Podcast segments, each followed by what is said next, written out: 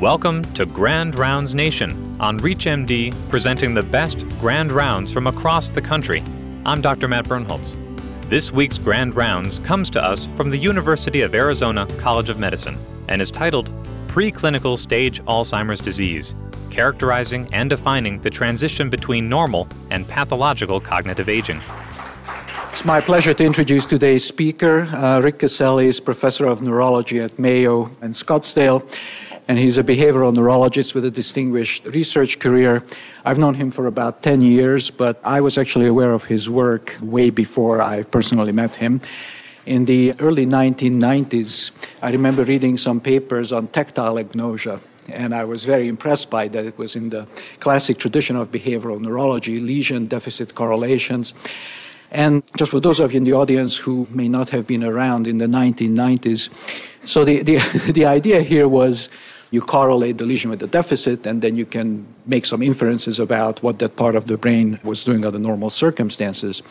And the best clinical model for that was stroke, right? Because we had very nice lesions that we can see on a CAT scan or an MRI, sharp edges, and you can do this exercise. However, most behavioral neurologists would not look at dementia in those days because dementia was not nice and focal. You had a hard time correlating deficits with lesions. But Rick was smarter than the rest of us, and he started looking at patients who had asymmetrical focal degenerative syndromes. And he published a series of papers which all of you should read because these were some of the first studies to show you can actually do lesion deficit correlations in patients with dementia because there's a predilection of the disease for certain parts of the brain. So the rest of the field, actually, this was a bit of a heresy, I think, for most behavioral neurologists at the time. He wasn't excommunicated, I'm very happy to see. In fact, the rest of us would try to join him in this enterprise. We started looking at dementia, but by the time we got there, he was gone. He was already doing something else. And that's going to be the topic of his talk today. He was looking at people who were not even symptomatic, people who were in the preclinical stage of dementia. And as you will find out soon, it's possible to do lesion deficit correlations and learn a lot about behavior and um, with the newer imaging techniques about the brain regions involved by looking at patients who are not yet symptomatic. And I'm not even sure you can call them patients, right? So Rick is here to tell us about the preclinical stage of Alzheimer's disease. He's going to tell us where the rest of us will be five years from now. Well, thank you, Steve. That was a great introduction. Wow, you've actually read some of those things. Well, Steve is very kind, and that's all old stuff. And actually, the way I got involved in this was not very interesting. I moved from Rochester, Minnesota, where I was doing my, you know, focal lesions and tactile agnosia stuff, which is very interesting, but not very clinically practical. And when I moved to Scottsdale, the Mayo installation there was a little pinky nail comparison to the facility in Rochester. And suddenly I didn't have a nice little rehab unit with people with focal stroke lesions, and I had to suddenly make do with degenerative brain disease. And fortunately, ApoE came along and saved my career. So, with that as a not terribly interesting introduction, what I do think is very interesting is what I hope to convince you of is something which I think we can now call the preclinical stage of Alzheimer's disease. And just that very term, preclinical, really means people who are walking, talking, don't have symptoms, they're not coming to see the doctor for anything, and yet we know something about them by virtue of their genetic makeup. And so we can carry, you know, genetics to its logical conclusion. If you carry a gene for something that puts you at risk for disease, what do you look like before these symptoms overtly begin? As we all know, degenerative diseases start gradually, so it won't shock anybody in this room to hear that there are discoverable changes that occur prior to the symptomatic onset of memory loss. And that's what we're going to talk a little bit about today. So, just to start with some very basic definitions. When I'm talking to audiences about Alzheimer's disease, I'll describe to them the syndrome of mild cognitive impairment. And I'll draw the analogy that the mind is like a house with many rooms in it. And memory is one of those rooms, but it's not the whole house. And in the old days, which isn't all that long ago, mild cognitive impairment I would describe as the memory room has gotten a little dark, but the rest of the house is okay. And the degree to which it's gotten dark has not led to any day to day disability for that individual. Well, science being what it is, a group of people got together in a room with cigars and cognac and decided to alter the definition a little bit a few years ago. And they said, you know, why are we confining this to memory? Everything can start out mild, so we can have a language version of this, and an executive version of this, et cetera, et cetera. And so nowadays, mild cognitive impairment is really that house with dimming of some light bulbs, but not enough to cause disability. And disability really becomes the key word. It's not a very black and white defined word, but you sort of get the general idea. And we use the term dementia when the dimming of those light bulbs has reached a disabling point and a person can no longer carry on their normal daily activities without help. Now, Alzheimer's disease is a specific disease process that causes all of those things. The first day that a person has Alzheimer's disease, they don't even have symptoms. Eventually, they reach the stage where they'll have mild cognitive impairment, which is clinically recognizable. Why don't we just call it early Alzheimer's at that stage? Well, for the very simple reason that, like in anything in medicine, if it's mild enough, you're not totally sure that it's that thing.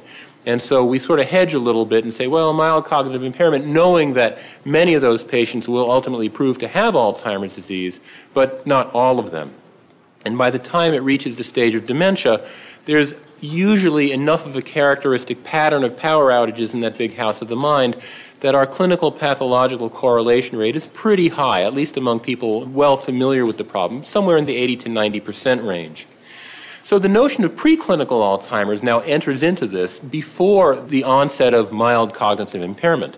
And if you read the literature on this, you get the sense that there are two schools of thought.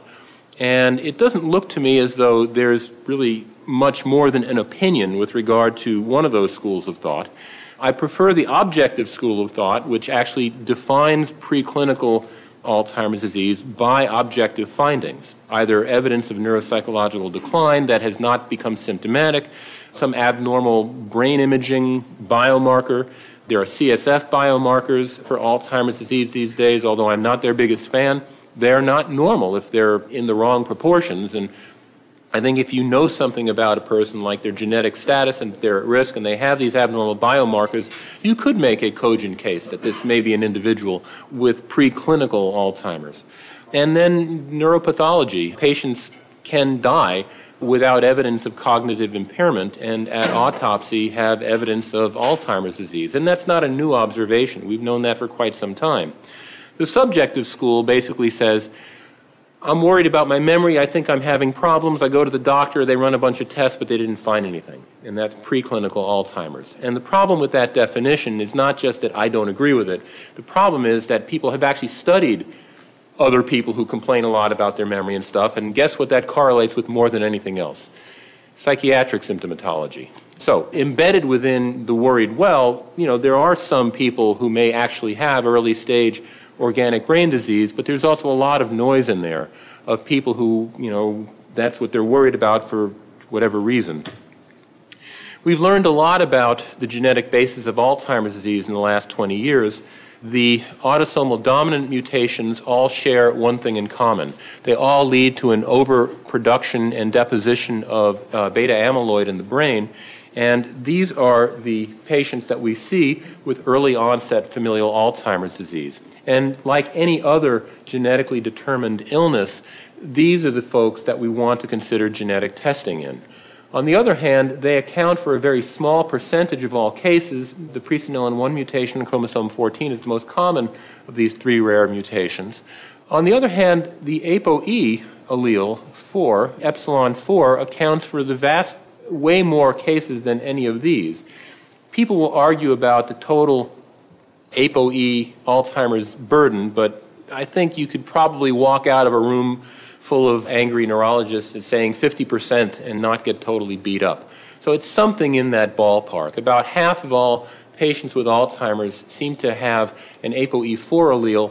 Maybe it's not quite that high, but it's something in that ballpark. We don't fully understand why ApoE4 predisposes to Alzheimer's, but it does. And it makes it very convenient then to do studies of preclinical Alzheimer's because this is not a rare mutation like uh, the causative mutations. This is a very common polymorphism. 20 to 25 percent of people in North America and Europe have this particular polymorphism, this ApoE4 allele. Now, it varies a bit globally The prevalence of E4 is lower in Asia and in the Mediterranean region. It's higher in Northern Europe than it is in Southern Europe, but it's still prevalent enough that if you do enough blood tests on people, you can round up quite a few ApoE4 carriers. And as you all recall, you know, carrier, you can be either a heterozygote for this or you can be a homozygote for this. About 2% of the U.S. population, of the non demented U.S. population, is an ApoE4 homozygote. And the risk of developing Alzheimer's in an E4 homozygote is similar to the risk of developing Alzheimer's in this group. It tends to be a little later age of onset, mid to late 60s, early 70s, whereas these tend to be uh, younger than that. So some of these folks, you know, may die off from other things before then, like heart attack, stroke, cancer, what have you. But if you, you know, screen enough people, you will find E4 homozygotes, and they represent a particularly valuable group of people to follow longitudinally looking for preclinical change. I'm going to talk a little bit about, at the end of my talk, about TOM40. TOM stands for translocase of the outer mitochondrial membrane, and what's special about it is that it's in strong linkage disequilibrium with ApoE. And the group at Duke University, led by Alan Roses, that made this ApoE discovery in the early 1990s, Dr. Roses now is questioning whether some or all of the ApoE effect might actually be attributable to variants of TOM40 instead. My own opinion from the data I've seen so far that I'll share with you, I think there's a synergistic effect, or let's say they're separate effects. I don't think one substitutes for the other, but this is still a work in progress. And then there's, in this day and age of gene wide association studies, it seems like every other week in one of the neurology journals, we're finding some other gene that seems to be associated with a significant p value with the risk of Alzheimer's disease. None of these have as strong an effect as ApoE, and in all of those GWAS studies, the strongest and highest peak that always shows up is ApoE. Ultimately, this is the definition of Alzheimer's disease. You know, the neuritic or cored amyloid plaques and the uh, neurofibrillary tangles. And of course, the main proteins involved in these, the amyloid precursor protein, which is a transmembrane protein, not only on the outer membrane of the cell, but on all inner membranes too. It traverses the endoplasmic reticulum and so forth. It's not confined to neurons, it's actually present throughout the body. The protein of interest in the neurofibrillary tangles is a protein called tau, which is a cytoskeletal protein.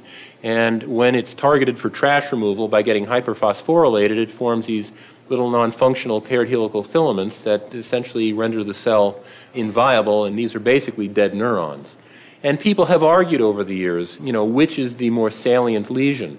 And I think it's fair to say, although this is a bit of an oversimplification, but at least if people are honest with themselves, that current pathophysiological models say this leads to that.